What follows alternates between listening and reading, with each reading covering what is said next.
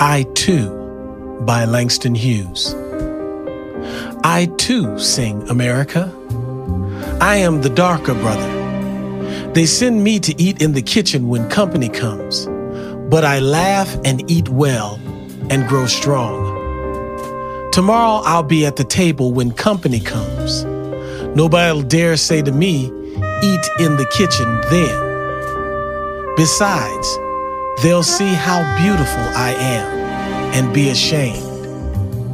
I too am America. I too am America. I too am America. Am America. Am America. Be the Bridge, Be the Bridge. You are listening to the Be the Bridge podcast with Latasha Morrison. How you guys doing today?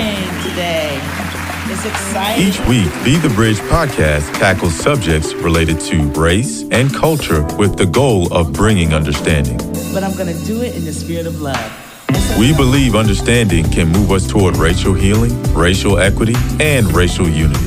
Latasha Morrison is the founder of Be the Bridge, which is an organization responding to racial brokenness and systemic injustice in our world. This podcast is an extension of our vision to make sure people are no longer conditioned by a racialized society, but grounded in truth.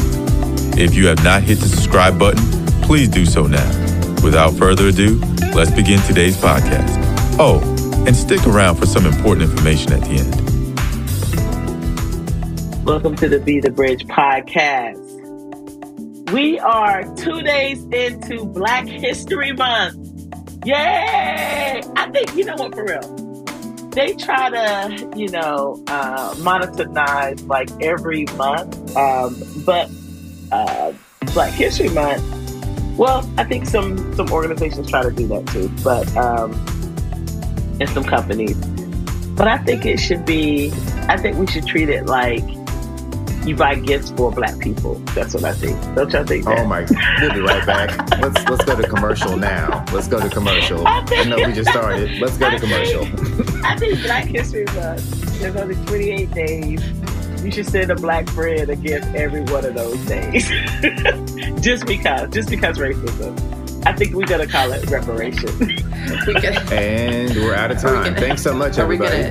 gonna drop all your Okay. Venmo Venmo information okay, in the chat? yeah. No, I'm not. I'm not. I'm not playing. There are, you know, people do it for their birthdays. Oh, so happy! It's my birthday. Oh, here's my Venmo. Here's my cash out. I'm like, uh. she said, "I'm just serious." for that? So that's what we're gonna start doing for Black History. Um, happy Black History Month. Here's my Venmo. Here's my cash out. we're gonna do the same thing. No, but seriously, seriously, just joking. It is February the second. It is Black History Month, and I am elated to have the Be the Bridge staff, and we're going to talk all things Black History Month. But this is what I always like to say as it relates to Black history. Um, is I'm black 365 days of the year. So, you know.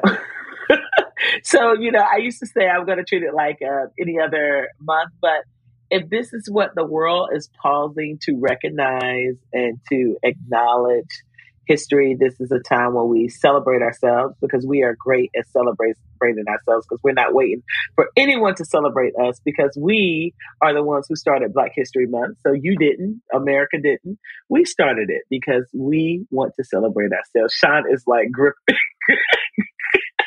if he had pearls, he would be clutching his pearls right They would they would be clutched. They would be clutched if I was a man of doesn't war know what's pearls. going to come out my mouth right about that. Mm-mm, I do not. But um, it's exciting, and I'm glad that we have these markers in our year to pause and recognize um, the rich um, diversity um, that we have in this country. And February just happens to be um, Black History Month, and as I said. Um, I'm Black 365. So you remember McDonald's had that that that theme. They had that that that whole thing Black 365. So that's where I got that from. So anyway, now we have Miss Mariah Humphries. We have um, Kaylee Morgan, and we have Sean on the um, on the podcast, Mr. Sean Watkins. Thank you, sir. Thank you, sir. Uh, but Mariah is here, and she ain't black. You ain't black, Mariah. Yeah, I, I've been kind of wondering why I'm on here. So hopefully that will. Hopefully this we'll is find what out soon. happens in Be the Bridge and other duties. in, in other duties. So this is the The part of your- asterisk in of the job, duties. right? Right. Yes. But this goes into the first question, okay? The first question as we talk about Black History Month. Um, this is a part of our Take It to the Bridge series where we highlight um, different um, topics from within our Be the Bridge culture and team, um, areas that we speak out on. Um, it's Black History Month only for Black people. And I think that was some of the things in um, this was started to bring um, to continue to bring dignity to a group of people who have been denied dignity um, by the country in which they live in. And so when we say that, sometimes people feel like, okay, if I'm not invited to the party, do we have to officially invite someone to the party? Or is Black history um, for everyone? What, what what say you, Mariah? You're here. You are calling on me first, Latasha Morrison. I know, I know, I know, because you're here. And we're addressing the elephant in the room. I am here. I am here. I think Black history is important for all of us. Uh, one of the things that I I try to emphasize anytime that I'm talking about history in general is the fact that we have made an option of all of the histories that are not primarily white centered.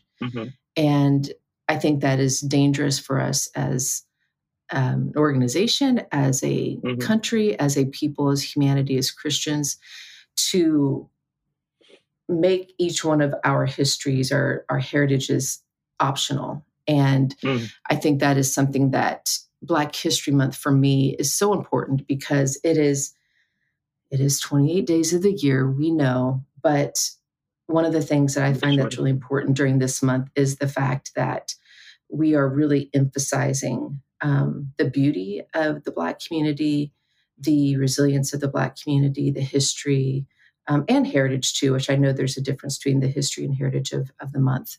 But I think for me as a non Black person of color, it is really good for me to be in that practice of listening, to learn from one another, and being in that practice of pushing forward somebody's voice um, within my sphere of influence as well.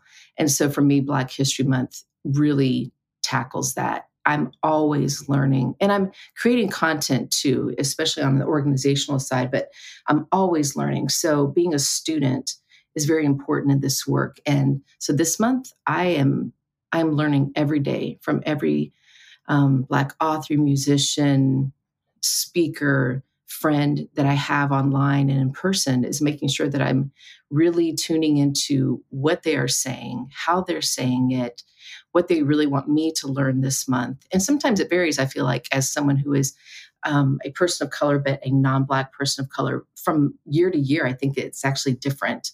I think that there's a, a tone that is different every year and a focus that I kind of get from the posts that are shared. So yeah, for me, it's just it's really important this month to be able to practice that listening to learn.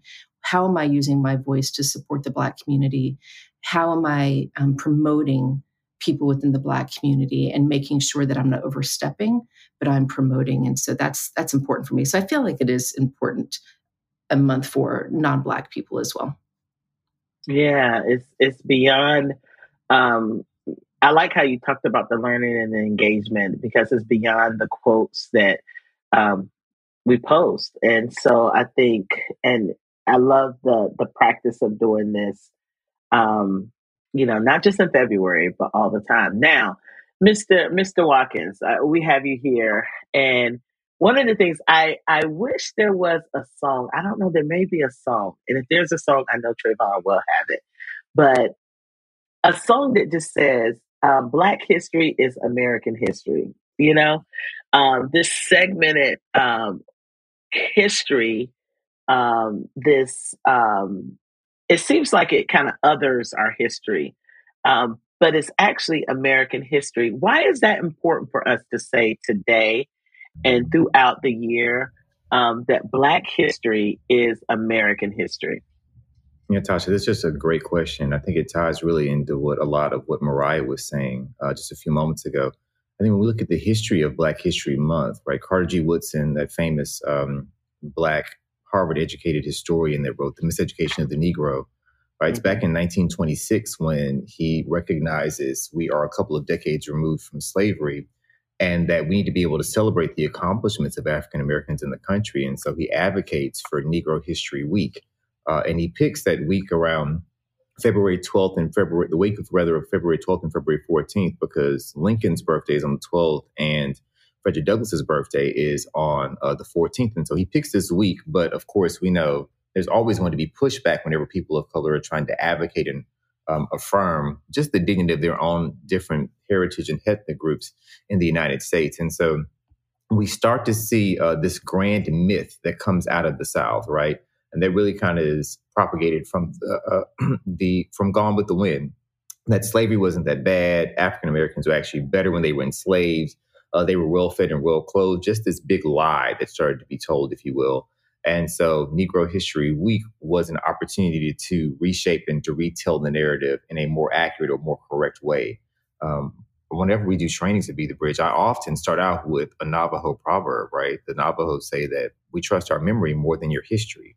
And so I think for people outside of those diasporas, it can feel like Black history isn't for us or that Black history isn't addressing these things or it's trying to reshape the narrative. And in some ways, it is. It's trying to reshape it to a more accurate one. It's trying to say, we don't tell the truth in the United States of America. We tell a version of history that's most comfortable for us, but we don't tell the history of Asian Americans, of Native Americans, of African Americans, of our Latino brothers and sisters. And so I think Black History Month is an opportunity to say there's so much more that we don't know.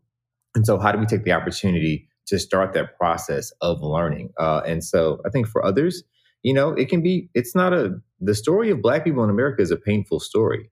And so it can be difficult to navigate that. And so for some, I know a lot of people to where it's painful to watch those movies, look at those documentaries, but they feel something from the ancestors that just says, all right, for this month, I just have to suck it up and I have to look at the bad and the good, the totality of this experience, because there's something rich and rewarding that we can all learn from it.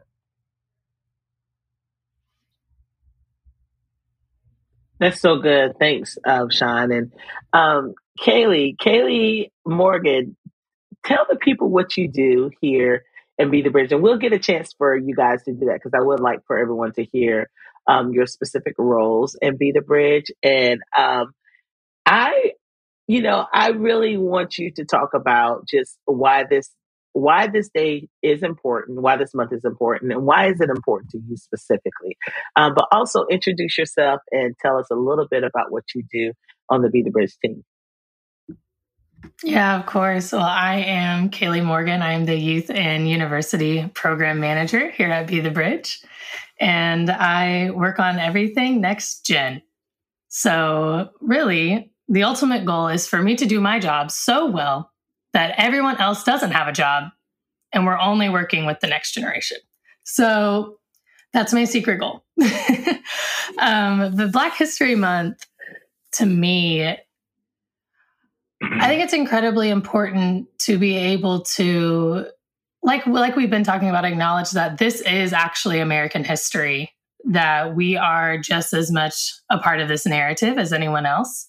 Mm-hmm. And I was actually watching an interview recently with Floyd Mayweather, and they were talking to him and, you know, asking him about, you know, being African American.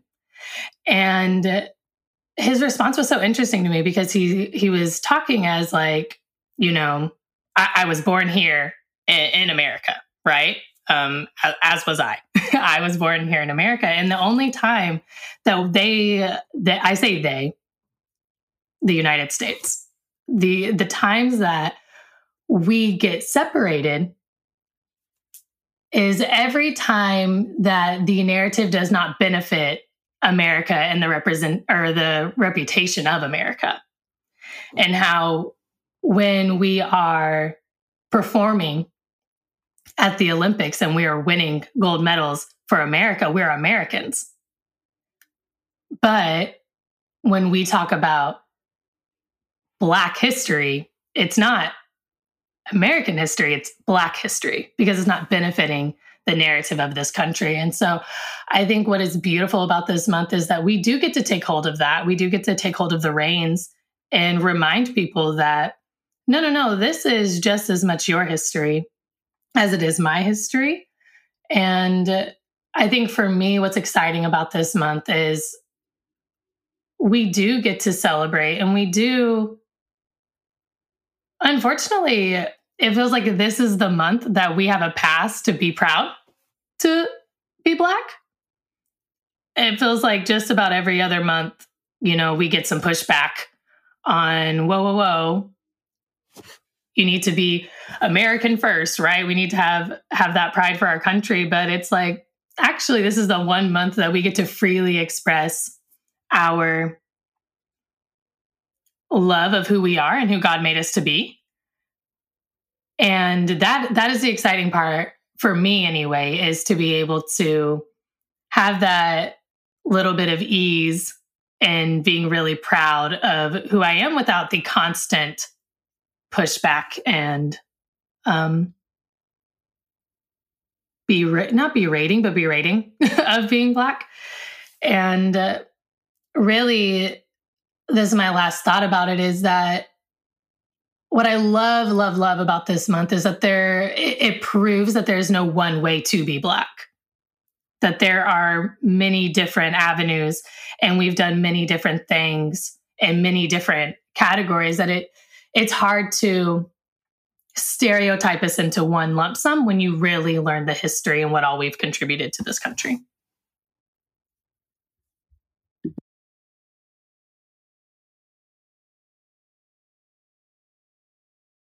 Yes, as we continue to um, celebrate Black History Month, there's a lot of thought, especially as we come into this year. Um, there's been a lot of um, just thoughts around the country as it relates to our history and how our history, just our basic being living history. Because when I'm when I talk about the history of my um, my my father. Uh, there are going to be some things where I talk about, oh yes, he was in the military, my mom did this, but then I, I can also talk about how my father w- was born during a time of um, desegregation and um, school integration. Like that's a part of my history. So to talk about my father means to also talk about some of the um, the celebrated history of this country, but also some of the ugly history of this country. And so that's a part of our who we are and a part of our DNA. But there's a lot of um, pushback, you know, to not talk about things that make people uncomfortable. And so we we see that happening um, around the country now. And I would just love to get your thoughts on um, on just history and how we need to understand history, um, how we need to understand, um, um, you know, some of the pushback that's happening and how it shouldn't be connected to just generalized history, but how how we're taking something from a, what we say is a theory, which a theory is connected to history. What are some things that we can do to make sure that all people, when people are in school, that the full story um, is told? I, I can remember being in um, probably in middle school. And um, I can remember like, you know, there was just, there's this very fragmented history that's, that, that was told. And I can remember as a, a black student feeling uncomfortable and also feeling ashamed when um, history was told about um, my people. And this could be the teacher, this could be the state, it could be the classroom. I mean, it's different because there's no uniform way that we do this across our country.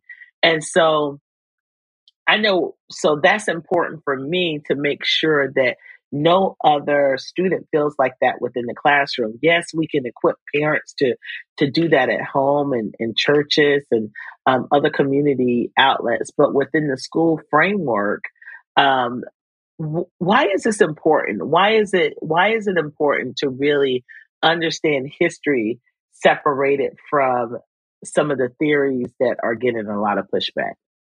I know I'm throwing that out there. Boom. Yes. Uh, Go ahead, yeah, Sean. Appreciate it. So, like, uh, I'll be good. No, that's a lie, but I'll try to be good. So, um, I think a couple of things. One, um, uh, I hit 40 last year, and so I've been mm-hmm. broadcasting mm-hmm. it. But many, many, many years ago, when I was close to the Kaylee's age, uh, in my late 20s, and decided like you know that's when you realize you're mortal and you just wake up and everything starts hurting and so I tried to go to the gym to get in shape and uh, the trainer that was there um, we did kind of the test and the physicals the whole nine and she told me, she said, You're freakishly strong for somebody your size. I'm 5'9, I weigh 160 pounds. And she's like, You can lift a lot of weights. She said, But you're a typical dude. You only do chest and arms uh, and back. You don't work out your legs. You don't work out your shoulders. You don't work out your hips. So she said, That means you're going to be really strong in all these areas. Uh, your visible muscles are strong, but your invisible muscles are weak you're strong in all these areas that we can see, but all these areas that we can't, you are going to fall one day in your 60s and you're going to break every bone in your body because you haven't developed the things that we can't see. And I think that's kind of one of those things that happens with American history. We have the visible muscles of like the founding fathers of America and these, like, you know, the 13 colonies and we know the 50 stars and stripes and flags and kind of all these things. We don't know the history of virtually any other ethnic group in the country. And so we're ill prepared when there is a cross cultural conflict, when there's a racialized incident, when there's anything that happens. When we turn on the news and we see Native Americans protesting because of the violence being done to the land, when we turn on the news and we see anger and rage is being come that's coming from these different ethnic communities, it's like as Sasha said, clutch the pearls. Why is everybody so mad?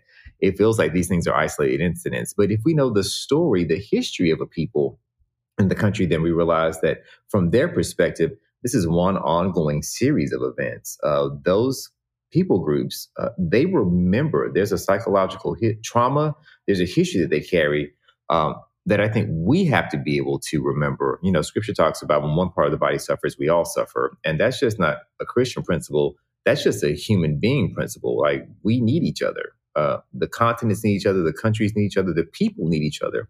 And so I think we have a responsibility, not just as Americans, but as global citizens, to know the history of these other groups. When we don't do that, we are ill prepared to navigate the world. We're ill prepared. We're ill prepared to lead in the world. And I think Tasha, you know, you and I talk about it all the time. When I was at seminary, um, yeah, I throw them under the bus and I don't care. When I was getting my MDiv at Fuller, um, I used to say it all the time. I was like, y'all are preparing people for a world that never existed we are only looking at history and theology and culture from one framework. And so y'all are not asking the questions that my community is asking. You're not even answering the questions that my community is trying to ask.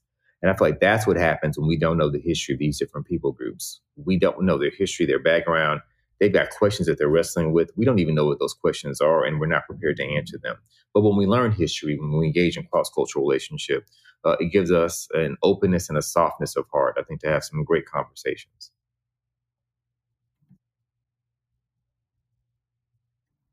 Think that's even before. You. Oh, go ahead.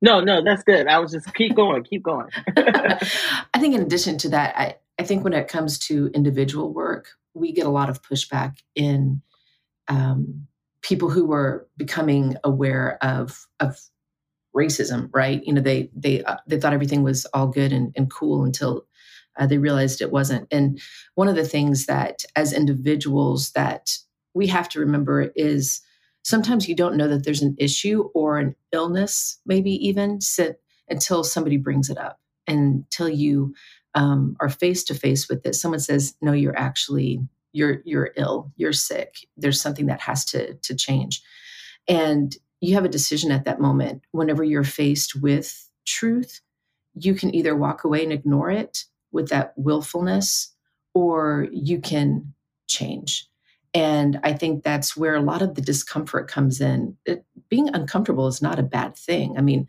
there are times where we're uncomfortable and it's it's good. And in this work, to be uncomfortable is not a bad thing. I think all of us are face discomfort at some point, but I think whenever someone as an individual comes in, especially this month and all the history months that come out throughout the year, but with this month, they're going to be faced with truth and they can choose to ignore it and walk away and stay, they're no longer naive, but they're now accountable, or they can come in and try to heal. And I think that's where something like Be the Bridge comes in. We are trying to take those people who want to heal and want to change and walk them through that. But healing is not always comfortable either. A lot of times, that's when you actually are feeling some things and you are trying to step in and do something different. And you realize, I can no longer partake of this. I can no longer have this in my life. I have to remove this in order to step towards healing. And I think that is where a lot of the decisions come into play for so many people is are you willing to adjust the knowledge that you've had? Are you willing to adjust how you've lived your life up until now in order to be healthier, in order to have wider eyes open and, and ears open? And I think that is an, an internal question each individual has to ask.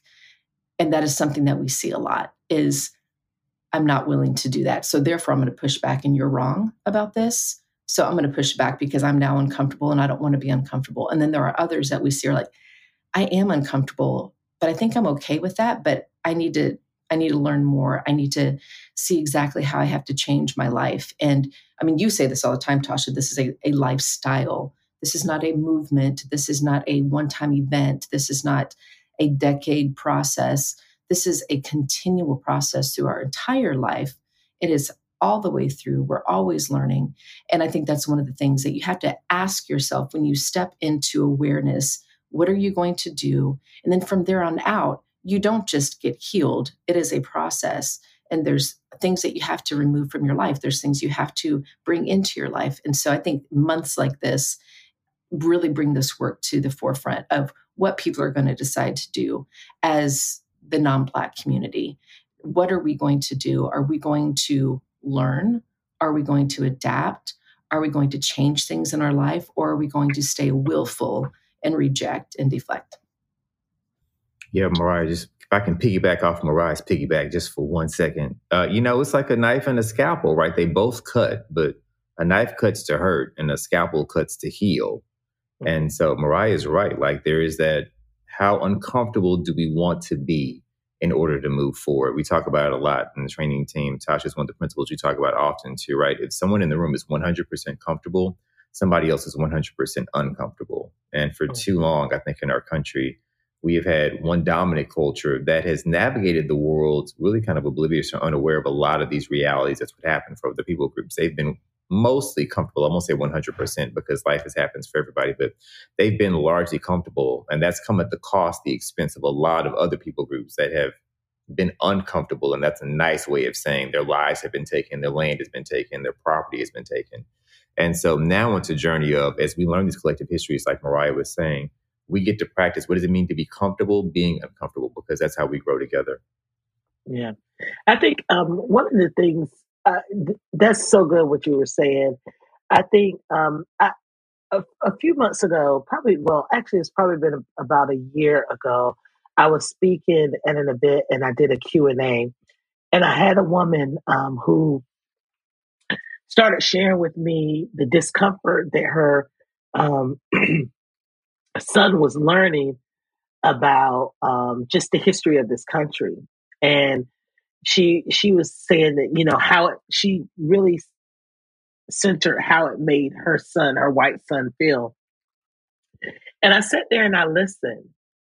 And after she finished talking about, you know, how she had to explain things to her son when he came home, um, you know, I I said, well, pause. I said, well, you know, I said your son was feeling like little black boys and girls have felt through the history of this country.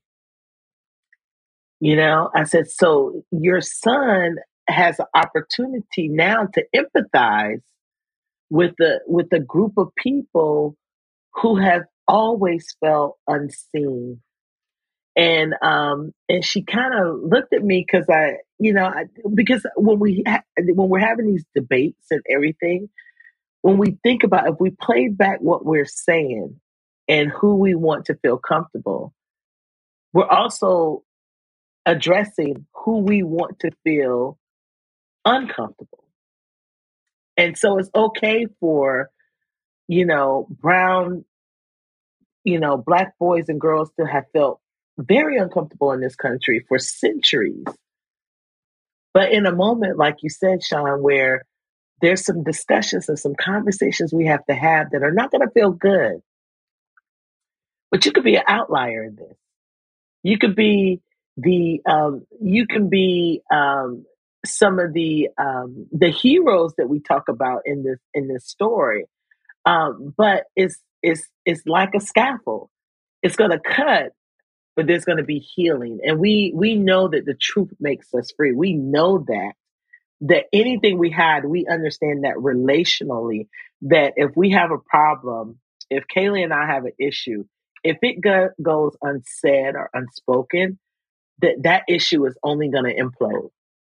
And but if we deal with that relational history, you know, whatever has happened, it may not feel good, but we get to a point where we can go forth in healing, but we can't heal, you know, what we conceal. And we talk about that all the time. We can't heal what we conceal. And so I think this is an opportunity and I and I would want to know maybe um, from Kaylee um, and from from all of you really, what is a, a way, you know, that you know when you're hearing that as a, as a as a as a parent um, what ways can you be an ally um, you know and to help uplift the black voice um, you know i i i, I want to go away from saying i know i'm supposed to say this month because it's black history month but i i really feel like these are things that we just don't need to do. I don't need you to be nice to me and acknowledge me and sell my stuff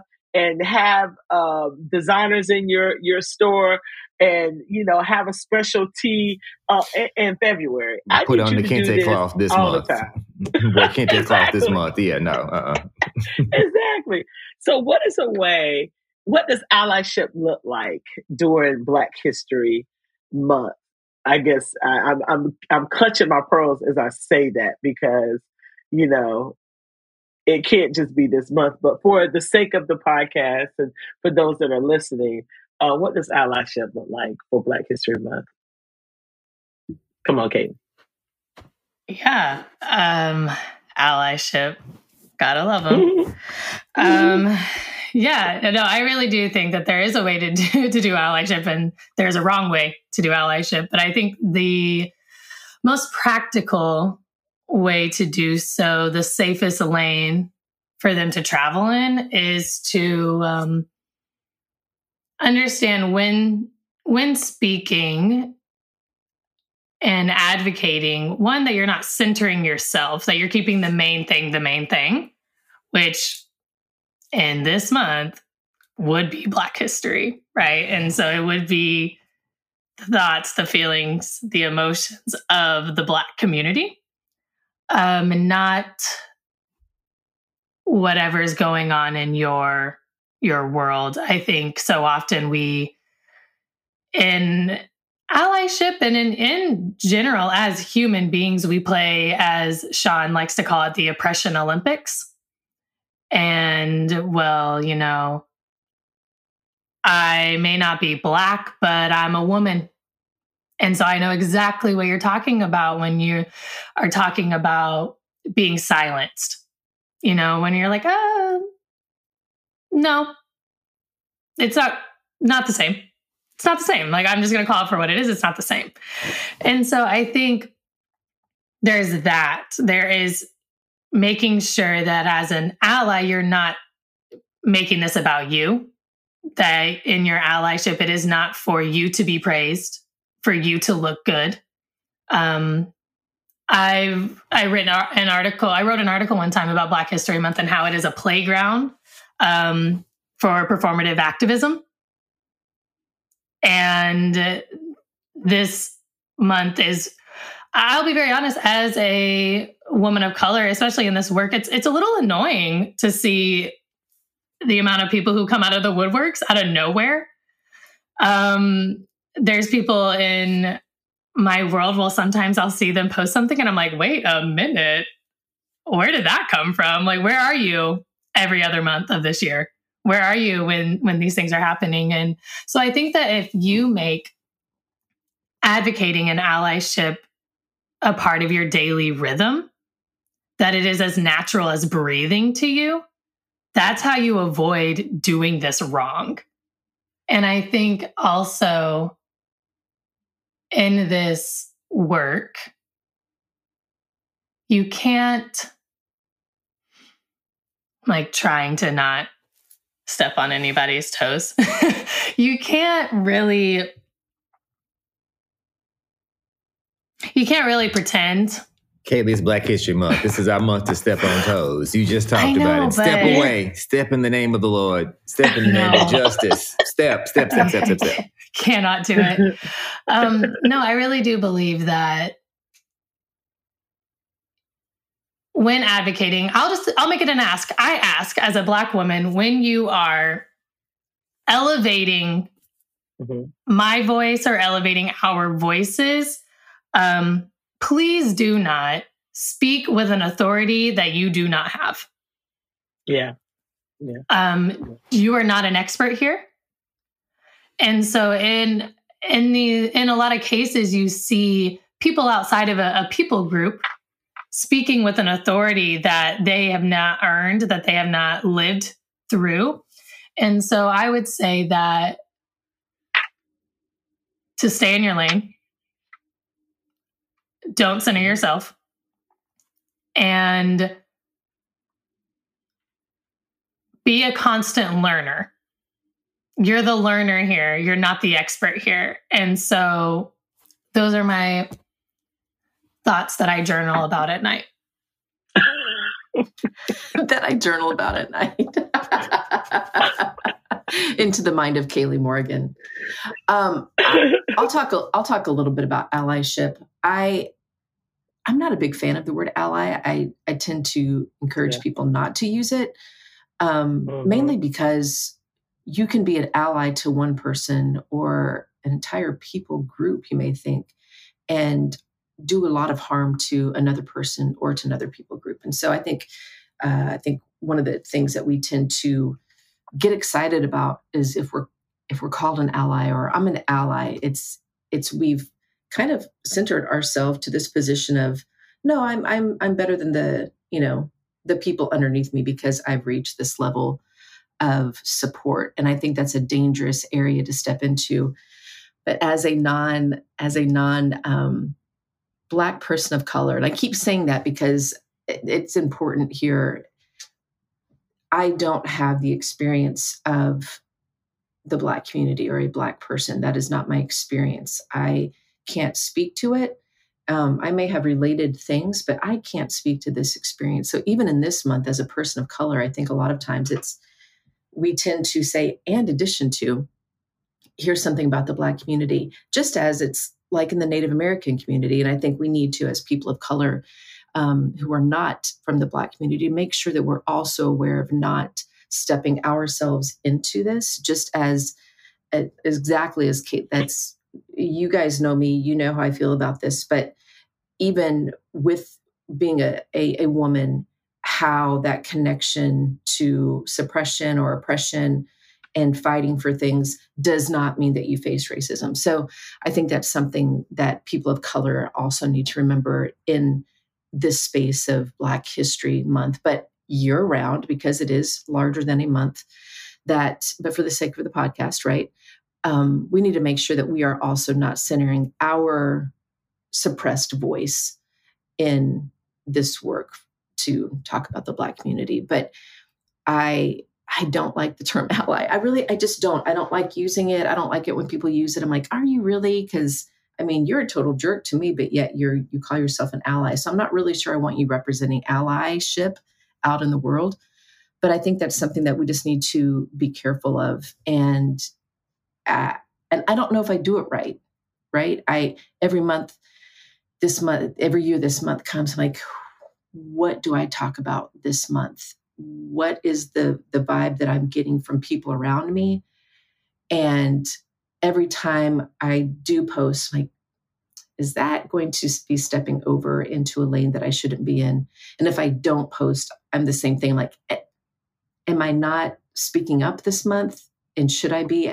It's the it's the tug and pull every year of what do I say, what do I not say, and if I don't say it, am I being part of this this bigger issue? And I think as people who are on the non side of all of these months, and it just it's the big question of what exactly should we be doing what should I be doing? And so I've just tried to very much look at that. Whatever I say, whatever I do, would I appreciate that if somebody else was saying that about who I am? And that's like an internal gauge because I know it can vary from person to person, but I just have to ask myself on everything of is that something that I would feel honored and respected or would that be me centering uh, myself and so it's just a question we have to we have to ask um, but it's it's tricky allyship. It's tricky allyship. Yeah. It's tricky allyship. It's tricky allyship. If you've been enjoying and learning from the Be the Bridge podcast, we invite you to join us in this work. You can support and sustain our mission as a recurring partner at bethebridge.com forward slash give. You can also help spread this word of bridge building by supporting and really sporting our apparel. So if you haven't gotten your Be the Bridge hat, sweatshirt, all of the things, let's take the message to the street. Visit our online store at shop.bethebridge.com and make sure we're spreading the word about all the work that Be the Bridge is doing and will do. At Be the Bridge, we're doing the work to empower people and culture toward racial healing, racial equity, and racial reconciliation. And this work is only possible because of the generosity of bridge builders like you. So thank you so much for those of you who are listening and sharing our podcast, sharing our posts, those of you who are giving to this work um, that's helping us create resources and material um, that will transform hearts. Um, so join us at bethebridge.com forward slash give and let's continue to build bridges together. Thank you so much. Yeah, that word allyship, I agree, Mariah. It's weird because I think, and we've talked about this several times, all four of us have really, but that idea of, I think it's weird when someone calls himself an ally to the group, whereas opposed to that people group saying this brother, this sister is an ally, right? And so it feels like people have like bought one book or watched one five minute YouTube video and they've deputized themselves. They are now allies. And so they've learned two things about one group and gone out and just done some horrible things. And that's every ethnic group to different groups, right? And so, yeah, the ally word is weird. Only thing that I would add um, is actually something Mariah said at a, a different um, recording that we were doing. It was a video segment for um, just a training that we did, and we had a, a diverse conversation around um, justice and reconciliation. And Mariah said something that has really just stayed with me. She talked about the necessity of us taking our own medicine. And I think if we have to use the term allyship, I think that's what it looks like. It's not saying, this is Black History Month. I'm going to call every Black person I know and tell me what's the new Black Panther movie that's come out? What's the new book that's happening? What's the new TV show to watch? What's happening in your community? Educate me. Uh, no, I, I think if you're going to be a quote unquote ally, you ought to be self taught. You can go on Google yourself. Um, you take the medicine uh, in the same way that it's something that you're passionate about or excited about.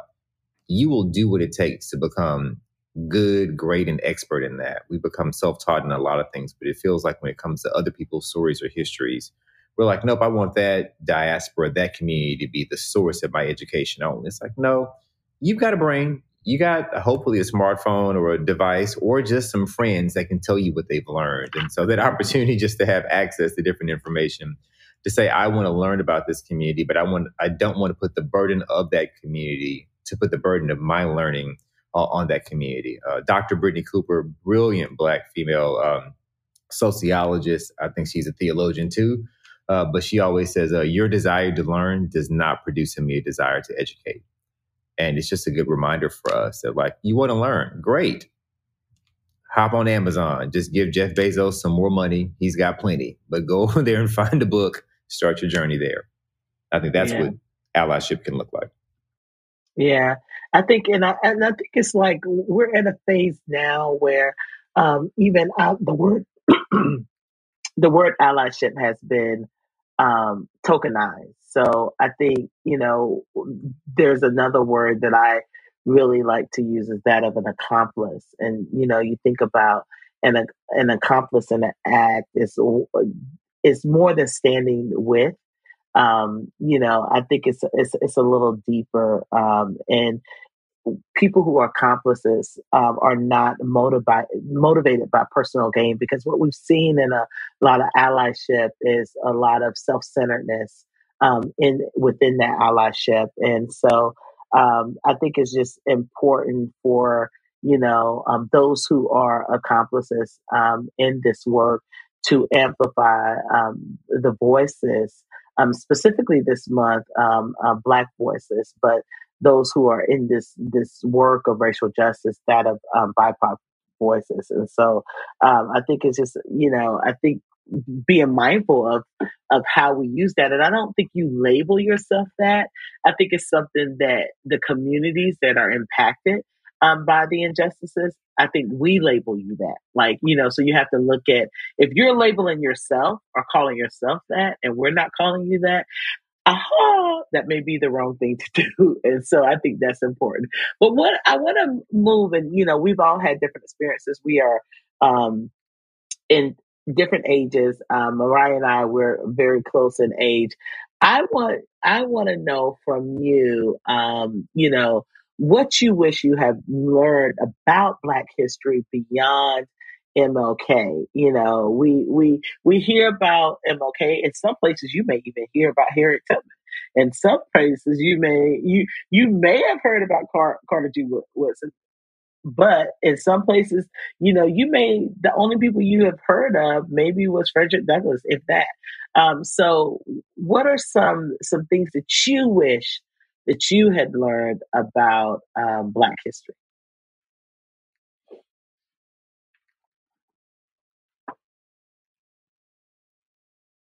Oh, I got them. Okay. I mean, I think, you know, I think it was an, adulthood hood when I learned a lot of things. And and I know that it would have done um, a lot for my self esteem, um, direction in life. Um, there's so much when we start understanding. Um, I think it helps us understand even our, our, identity a little bit more. I think there was a lot of um, unknown shame that I carried, just how things were communicated, and because we lived in lived in this racialized society. Um, so when I think about certain things, there's these little books now for kids that talks about um, all the inventions that um, that Black people have made, you know, and then also things that maybe um, patents that were were were stolen um, from them. But when we start start talking about the World Almanac, you know, just so many things, um, um, down to little things, you know, you know, the stoplight, all these different things. I, I wish I would have known more about inventions um, and and our contribution in the STEM field because you're looking, you're thinking about all that people like that went through. Um, um, to to create and to be innovative um, in, in, a time where um, um, they were not receiving po- proper education, um, where they weren't getting the um, the credibility or the patents or the um, the university education, and so I wish I would have known, you know, more about that, you know, as, as an encouragement that, that, that has me to dream my wildest dreams with um, the little that you have, you know. And so I think that's one thing for me, um, having known some of that. How about you? Yeah, I'll, I'll take it. Oh, Kaylee oh. to go first. Ooh. Oh, good, okay. young one. oh, I will because I'm gonna, I'm gonna, I'm gonna represent the young, the youngins out here. I wish that I would have learned. I'm so sorry, Sean. Um, but I I wish I would have learned how much the younger generation actually contributed to a lot of the the civil rights movement. Mm-hmm. Um, mm-hmm. You know, we learn about it. You get your Martin Luther King Jr., you get your Rosa Parks, um, mm-hmm. but you don't get the Claudette Colvin, who was the 15 year old girl who refused to give up her seat. Mm-hmm. Um, mm-hmm. Actually, a bit of time before Rosa Parks comes into play. You know, you don't get that the college students led the sit ins. Mm. You, you don't get any of that information. And so a lot of times I feel like in our in our youth, we can feel all of these feelings and all of these emotions about a cause, but feel paralyzed in our age. Mm. Um, we can feel paralyzed by even the generations above us who many times hit us with the you're young, you don't know what you're talking about. You're young, what can you do? Um, but I I mean, I have a picture behind me of Elizabeth Eckford, who is a part of the Little Rock Nine. She's like mm-hmm. incredibly inspiring to me. And in this photo, you know, it's it's her walking into school completely unbothered with a crowd of white women just berating her. And I, I look at it often as this reminder of like, hey, stay in the game. This is this is important work. And you can do this work with your head up and being focused on getting into the school, or in our case, like building the bridges. We can continue to do this, and it's not going to be easy, and you're going to get yelled at. Um, but I didn't learn about any of that stuff until I was older on my own accord.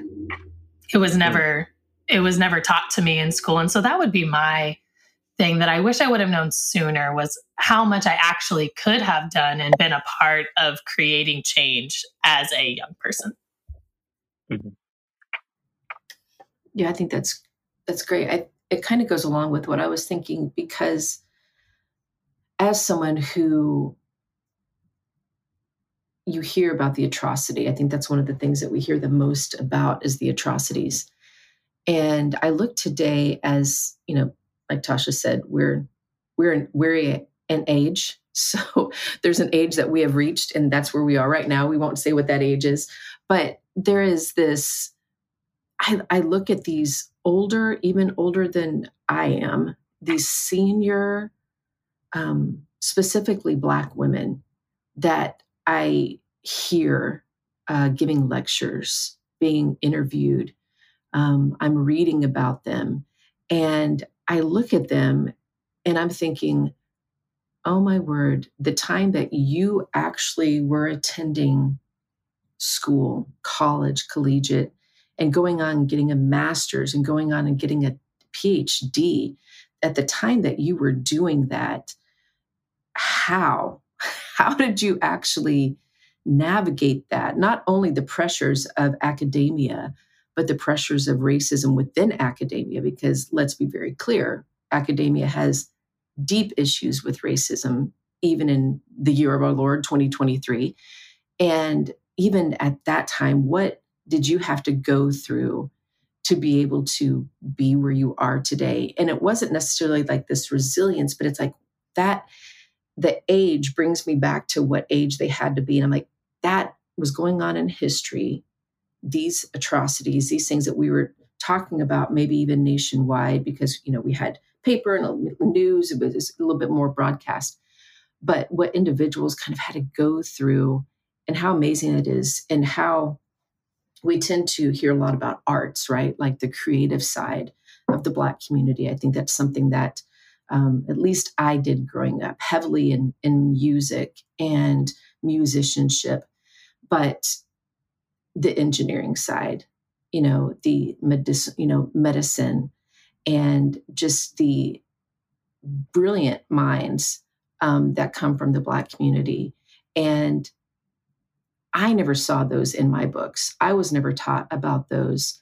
But what an inspiration that would have been for even a brown skinned little girl seeing someone who was not white achieve these things outside of people that I just knew directly and being able to hear about just what so many people became you know not academically but like in their life in their career and how they challenged the narrative and how they challenged um, you know the man and how just freaking amazing some of these people are in their how they think and how because i'm a big person on strategy and how things you know the intricacies of things and and how they their mind just processed this while experiencing what they had experienced to me mm-hmm.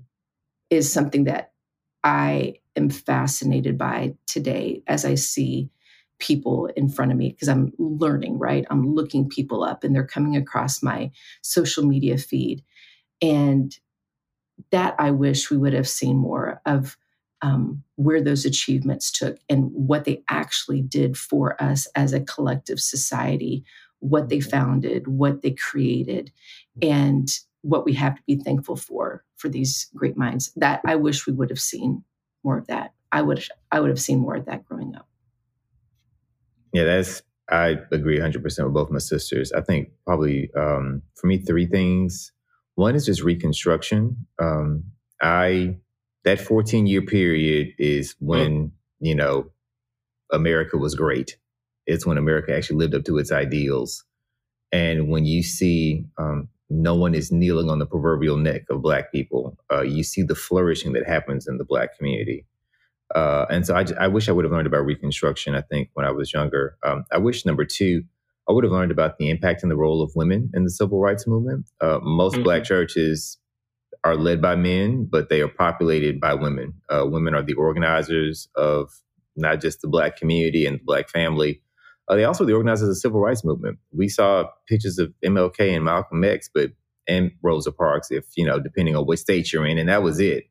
But to know that the women were the ones that made the phone calls, did the signs, cooked the meals, did the community organizing so that when MLK showed up to have a dream, women were the ones that got the people there. Uh, and so I think there's something about saying, how do we include all of the voices at the table for the people who've done the work? Um, the third thing, and then I'm done, anybody other than MLK and Malcolm X, and I don't mean that in a disrespectful manner, but if you were educated in the Confederacy like me, I'm from the great state of Texas, where, you know, like Florida, they can't figure out what's history and what's not. That's a whole other conversation. In uh, Texas, it was uh, the whole chapter on Black history was slavery, civil rights, and that was it. Like I, we didn't get Frederick Douglass, we didn't get Medgar Evers, we didn't get Sojourner Truth we got MLK and Malcolm X, and that was it. And I wish we just had a broader tapestry of what's happened. Uh, what was that culture like before they got to the Americas? Let's talk mm-hmm. about the mm-hmm. opulence and the beauty of Africa. Talk about the transatlantic slave trade, the folks that didn't make it, what slavery was like here, Reconstruction, Jim Crow segregation, the horrors there. And like Mariah said, these people persisted. They did incredible things in spite of World War One and Two. We shouldn't be knowing about uh, Black soldiers from both of those wars and the incredible things that they've done. We should have been taught that in schools. Uh, just that broad tapestry. There's just so much that we weren't taught, and so I'm like, anything. Just pick a year, pick a decade, pick a country, anything at all. Uh, I think we would be so much the better for it. And that's what we get to do during Black History Month is to hop on Google, hop on Amazon, find a book, find a resource, and say, what don't I know? Let me just start there and go down this rabbit hole and see what happens. Yeah, I agree, Sean. That that period of reconstruction, the more I read and learn from what happened, I mean, I get first of all, I get so mad at um at Rutherford B. Hayes, you know, just with the Hayes Compromise. Like, I mean, and what that did, and I can see how, as a country, we make those mistakes time and time again. That you know, 50 years, 60 years from now, we're going to look back and say, what if we would have you know. And I, I, I was, I, I just learned about a, um, a black man, um, Hiram Rhodes Revels, uh, was the first um, black American to be elected to serve in the U.S. Senate, and um, he was elected um, in in Mississippi. But and why it's significant to me is because he was from Fayetteville, North Carolina. He was born in Fayetteville, North Carolina, which is where I was born, and um, and just I mean, this is these are people after Reconstruction that have had been basically considered um, barbaric, like unable to, to to to to to lead or to to learn. And then you have the eloquence and um, of Frederick Douglass coming out of, of, of that era, and then you could see what could have been. Um, and it's just it's just so many um, so many things um, uh, that happened during that Reconstruction. This was also the the first time we could have you know passed a um, the civil rights, the first civil rights act. Um, actually, it could have been the first time we would have passed the um, the the first policing act. There's so much during that Reconstruction time um, to, to learn about, but it's not you know, it's it's it's not too late because you know here we are as adults. That's why we are using our voice. Um, that's why we are making sure that we're creating resources that we're talking about, that we're helping to educate people, um, so that there won't be a repeat of maybe what we went through um, as children. So that our our kids do know, like you know, um, some of these famous inventors. And so, I mean, I was yesterday years old, and you may. years old when I found out that it was a black man that invented the elevator. You know, I should have known because we were the ones operating the things. You know, um, a lot of stuff that was connected to to, to the work. You know, um, you know, it was. I mean, just so many things. Um, the blood um, plasma bag, um, the clothes dryer, the curtain rod, door stop, door knob. Tasha, ma'am. I know. I know. We were the ones operating them things. We should have known we built them, ma'am. I know. oh I mean, I mean, I mean, even listen, listen, listen. The golf tee. I mean, you know, the guitar, hairbrush, uh, ice cream school. I mean, we can go on and on and on. And I think it's important that um, that our kids know about the significance of the accomplishments of other people. And I think it's important to name that because we live in such a, um, a, a white dominant society, racialized society. It is important to name that. So the only people that that, that would say that um, that the race of the person doesn't matter, just the the invention would be that of the the dominant um, majority culture you know? So it is important for us to to see ourselves because you know when we can see it we know we can be it. And so i think that's important. I mean the straightening comb you know um the spark plug the rolling pin you know? There's been a lot of heads bashed in because of the rolling pin you know? The mop. Like i said the mop because we were doing the work Because if you go and look at some of the list of inventions, a lot of it is related to work. And so, you know, we think about, um, you know, that movie Hidden Figures and uh, the mathematics that was done, you know, um, by Katherine Johnson and a, and a team of people. Um, during that era. And, you know, we're like, why didn't we know this history? It was on purpose that we didn't know that history. And so I think it has to be purposefully purposeful now that we do um, learn that learn this history. And I think I wanted to name just a few of these things because a lot of times when we think about Black history, the first thing that people jump to is that of Black trauma. And I think it's important for us to acknowledge and to lift up, you know, that, you know, there is, um, there is blackness without black trauma, you know, and, and, and Sean, you mentioned like, w- what are some of the things that were happening before the transatlantic slave um, trade. Um, let's talk about some of some of the the great accomplishments. Yes, um, trauma is a part of it, but it's not the only part. And so, why is it important that we also acknowledge that and make sure that um, all kids know that, um, not just you know um, black children, but all kids know that. Why is that important?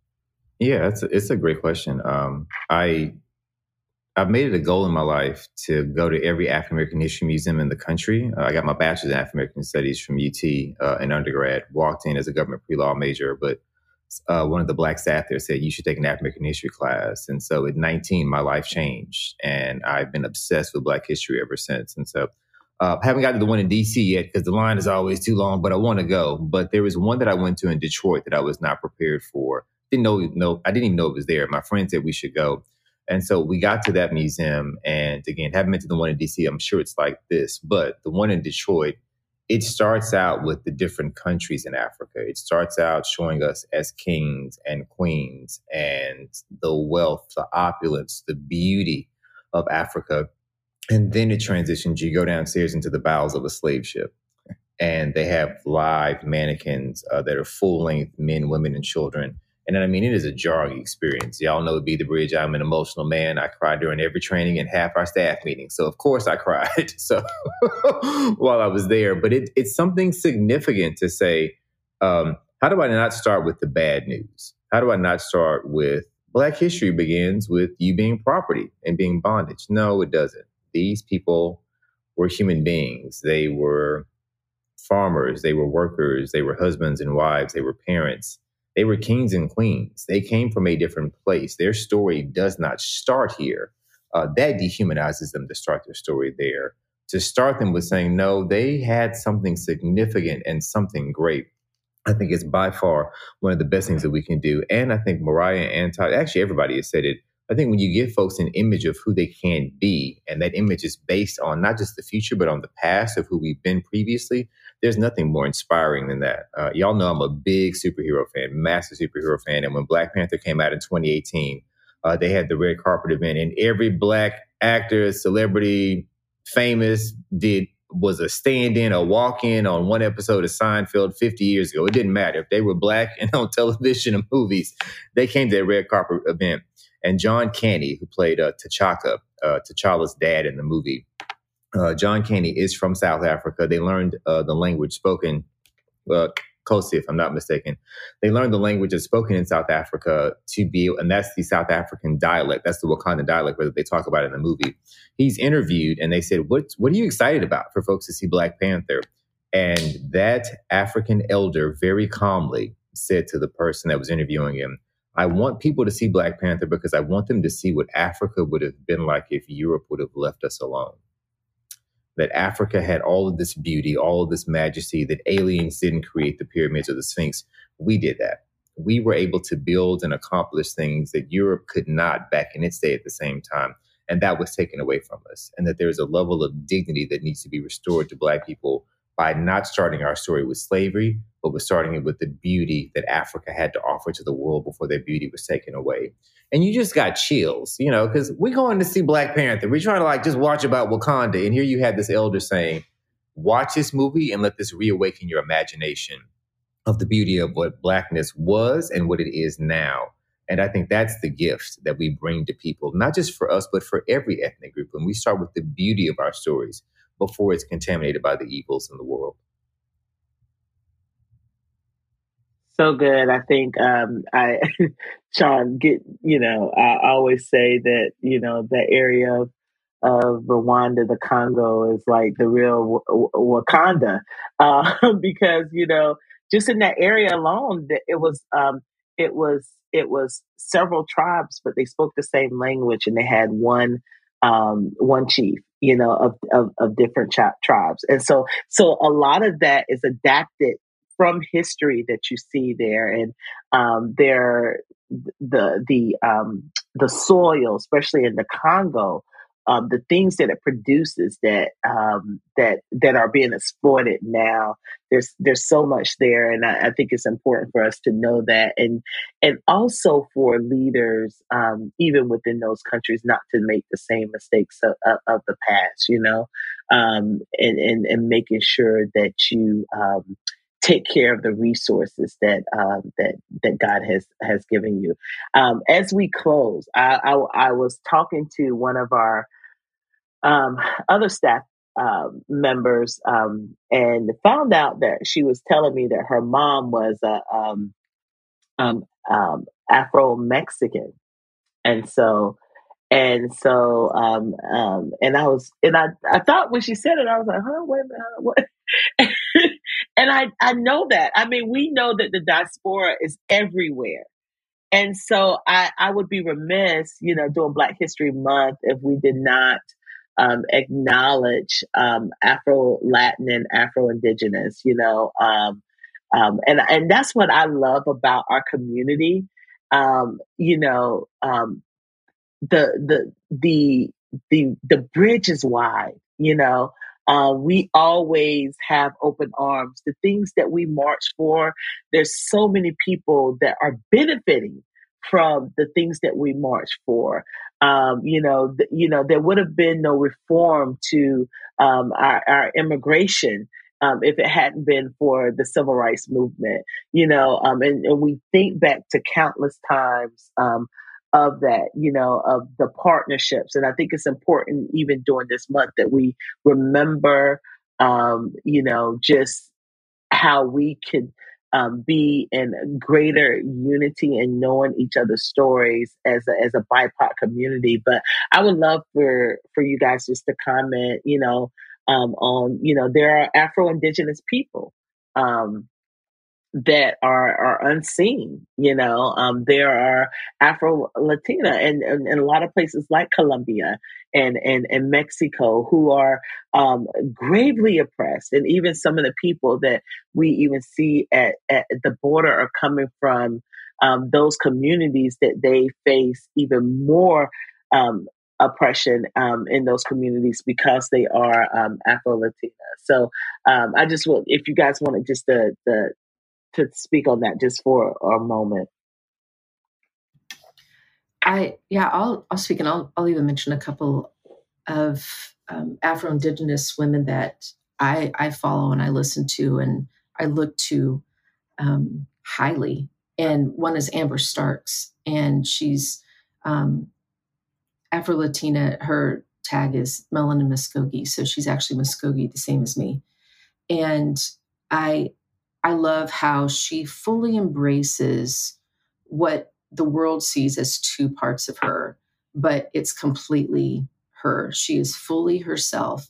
And I love her for that. And so she speaks as a Native American woman and she speaks as a Black woman, and she does not divide the two. And she's very clear about that. And so I love um, Melanin Muskogee, Amber Starks is one that absolutely everybody needs to follow. I think another one that would be um, she's a Chappaquiddick in Wampanoag is Kara Roselle Smith, and she is absolutely amazing. She's both of them are um, uh, advocates, they're activists, they're just speaking on behalf of their people, and both of those women are just incredible, and I recommend um, everybody give them a give them a follow.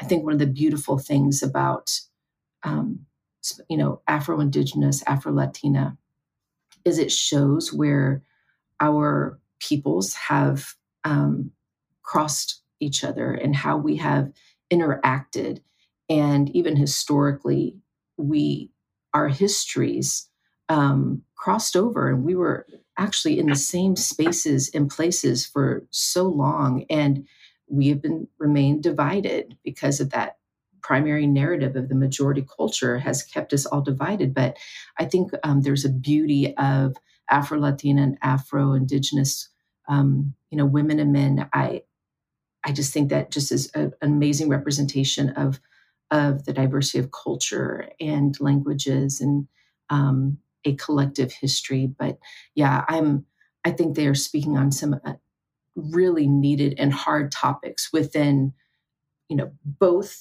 communities and they're speaking as themselves and i praise them all day i think they're absolutely amazing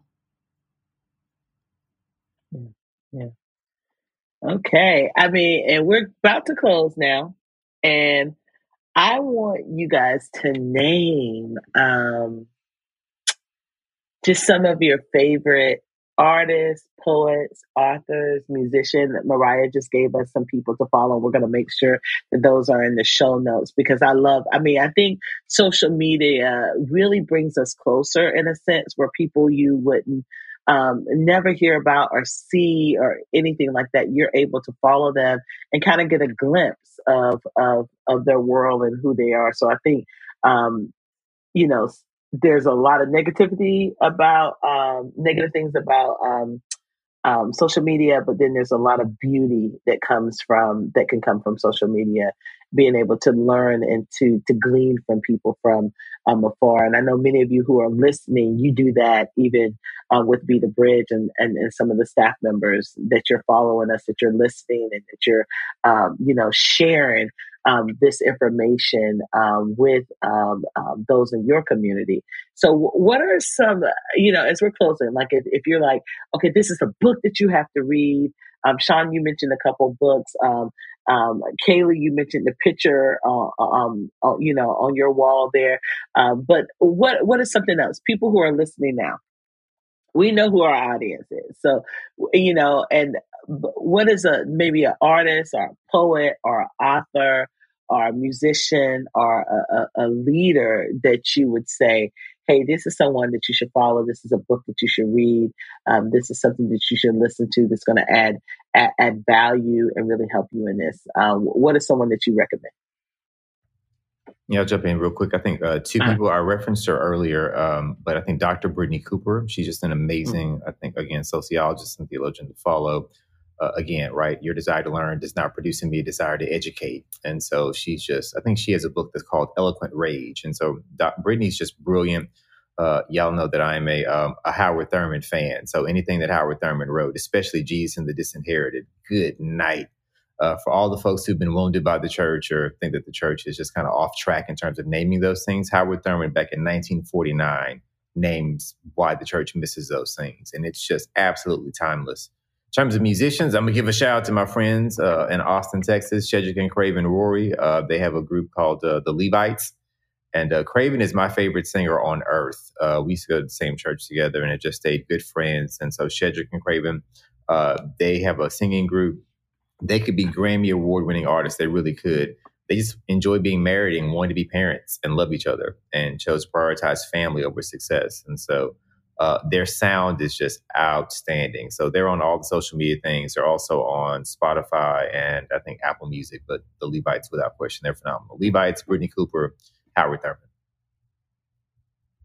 I think for me, okay. um, there are two that really stand out. Um, and it was one's a recent one, and then um, one is just from growing up. And one is uh, Sarah Vaughan. And uh, a singer, a jazz singer, and just I'm a big music person, I'm a big creative person. Um, grew up just this was the way that I'm a very extreme introvert, and so this was the way that I kind of found my community of of people that I felt like were my friends as a little introvert girl. Um, but Sarah Vaughan was somebody who, um, you know, we have Ella Fitzgerald and everybody, but um, Sarah Vaughan is somebody who you have to look her up and listen to her voice. Just listening to her music, listening to how she sings, how she um, she moves when she sings. I just I love her. And then a more recent one of someone I just admire for so many layers and levels is Morgan Harper Nichols. Um, she is somebody that writer, artist, poet, just the way that she brings even her voice is calming. And i love the fact that she has got white in her hair. Her and i are I, anybody who lets their hair um, go white I'm a, I'm a fan of. But she is somebody that um, you know society wise would say that she has um, struggles or things that she has to battle. And just the way that she represents her life through her work and her artwork as someone who deeply appreciates art, I I absolutely adore her. I think she is an amazing person, and obviously you can find her anywhere. She's a pretty popular one, but those would be two. Yeah, and then I think just wrapping us up in here, um, I'm actually going to take like more the personal route of like these are the people as I had been growing up um, that I had looked to. Um, because again, I think we really um, hit it well, but representation does matter. Um, and seeing yourself does matter. And so I'm going to answer it in a personal way where um, I think in this current moment, um, women in, in ministry like Irene Rollins is someone that is really, really near and dear to my heart she, when I was doing college age ministry in a predominantly white space, um, I was the only woman of color um, on staff. I was their first actual woman, or I was their first person of color hired, period. Um, happened to be a woman, happened to be doing ministry in the Bible Belt Midwest, uh, where that is like not a thing.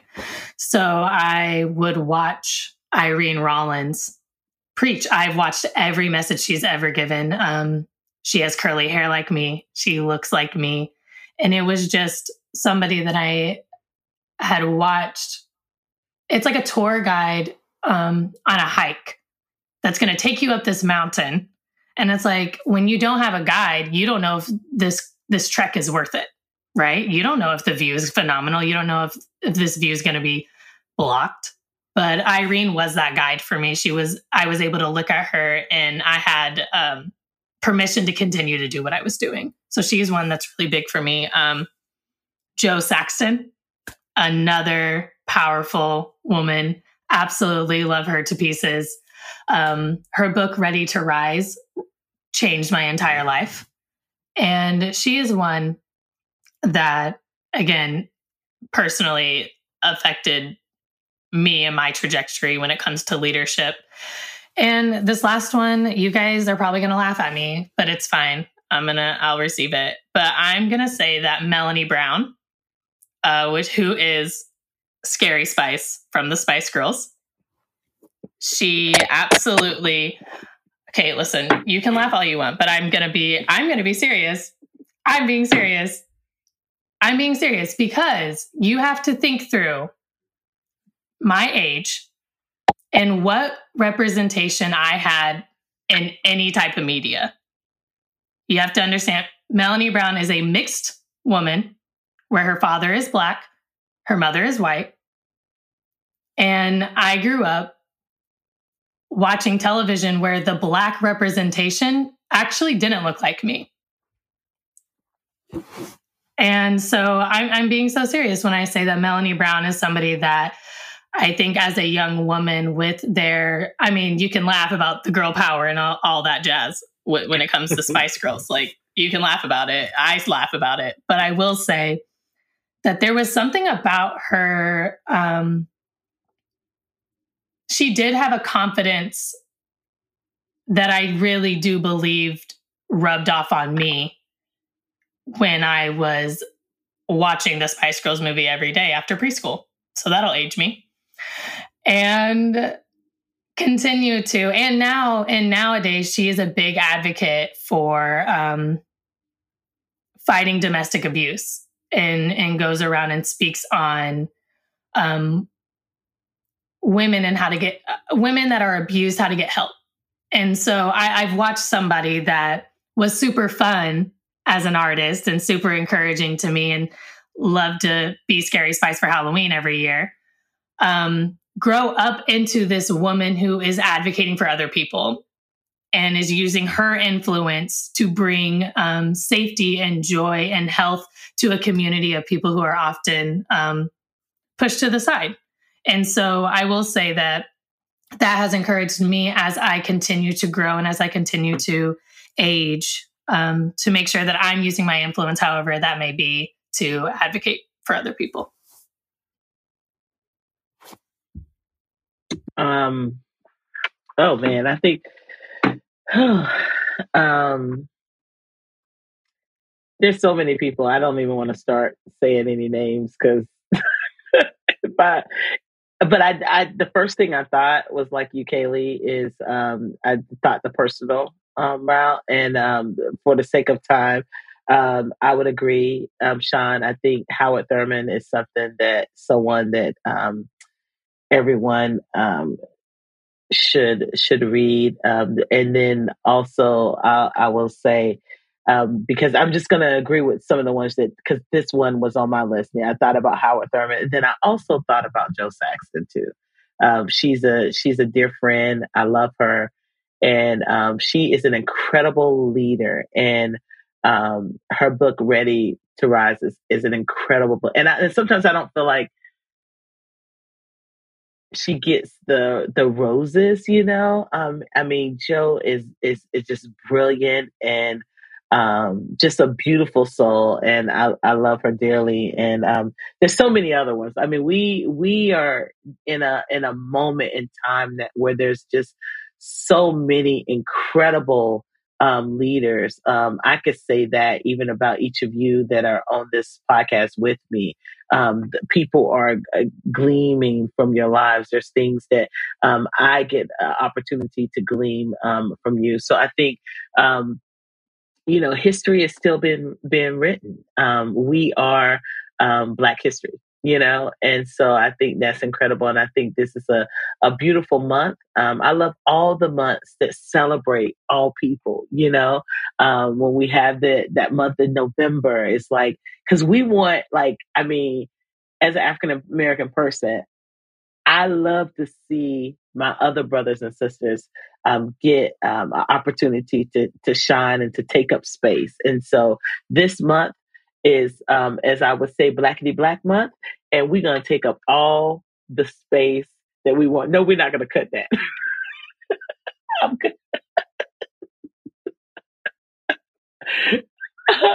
okay, okay, okay. I want to log into this podcast right. and hear that. Yeah, don't don't cut that. Yeah, can that be the intro and the outro? Welcome to Blackity Black Month. Black Blackity Black Month, where Black history is is American history. but I, we need a song. We need a whole song to remind people. Um, but yes, so I, I would say in closing, um, what is a one word that um, that expresses how you feel about this month? Um, one word that expresses how you feel about this month. And we're definitely going to have to edit this podcast, but. I think hopeful. Um, hopeful. Oh uh, yeah, I think hopeful. There are reasons okay. to not have hope, but I think this month is yeah. a reminder of how far we've come. So hope. Yeah. Yeah. I think for me, it's challenged. Yeah. I'm I'm challenged every time I enter mm-hmm. this this month. So. Mm-hmm. Okay. I, I think for me, it's joyful. Okay. I think that I'm choosing this month to be to lean into joy, um, and not let not let this month be an exhausting month, a tiring month, um, but actually choosing joy in this month. Go to the donors table if you'd like to hear the unedited version of this podcast. Thanks for listening to the Be the Bridge podcast. To find out more about the Be the Bridge organization and or to become a bridge builder in your community, go to bethebridge.com. Again, that's bethebridge.com. If you've enjoyed this podcast, remember to rate and review it on this platform and share it with as many people as you possibly can. You can also connect with us on Facebook, Twitter, and Instagram. Today's show was edited, recorded, and produced by Trayvon Potts at Integrated Entertainment Studios in Metro Atlanta, Georgia. The host and executive producer is Latasha Morrison. Lauren C. Brown is the senior producer. And transcribed by Sarah Conitzer. Please join us next time. This has been a Be the Bridge production.